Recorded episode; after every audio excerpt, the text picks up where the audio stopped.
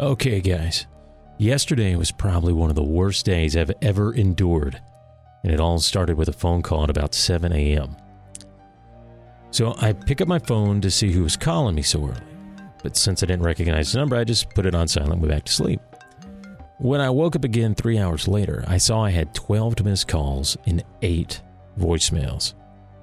Panic started to set in as I thought something horrible had happened to a family member. As I looked at all the missed numbers, though, I realized I didn't know who any of these people were. I thought that was really weird, you know? Since if something bad had happened to a family member, I should at least recognize one of the numbers. And things only got weirder as I heard the first voicemail. Hi, I was just giving a call about the house you have for sale. I saw the Craigslist ad and was hoping to figure out a time I could be given a walkthrough. Just give me a call back. Thanks. I figured that was just a wrong number and played the next voicemail. Yeah, hi. I was calling about the house for sale on Craigslist. If you could give me a call back, I'd really like to know some more about those murders before I take a walkthrough. Thanks and have a nice day. Now, after hearing the second voicemail, I was really starting to wonder what was going on.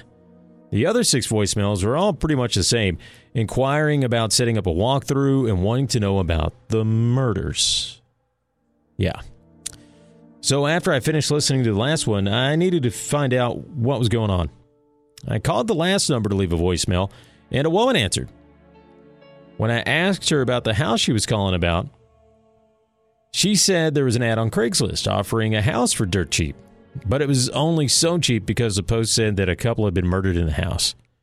I asked her if she could text me the link, and she assured me that she would. About two minutes later, my phone buzzed, and I saw her number pop up on its screen. I had no idea what was in store for me by clicking on that link, let me tell you. When the web page opened, the coldest chill I have ever felt shot down my spine. What I saw was a picture of my house on a Craigslist for sale ad. What made it worse was the pictures had been taken within the last week. You could see the pumpkin that I had carved last weekend. Then I read the posting description. I have this sweet little home I'm putting up for sale. It's located in the town of Cookville, just a hop, skip, and a jump away from the city. Enjoy all the seclusion and privacy this house will bring you. My asking price is $25,000. Disclosure There's a reason I am asking basically nothing for this house. The precious couple who lived there, a young man and woman, were murdered in the house a year ago. I figured I would get it out in the open now so that I'm only contacted by people who are not bothered by this. Don't let this little mishap dissuade you, though. The neighborhood is very safe, I promise. You can give me a call at any time, day or night. I never sleep, and we can set a time to take a walk through the house. Here's my number. I look forward to hearing from you soon. Now, I had felt like I'd been socked in the gut. What was going on? How did they know my number?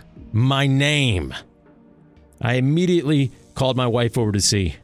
I could see the horror sit in on her face as she looked at the ad.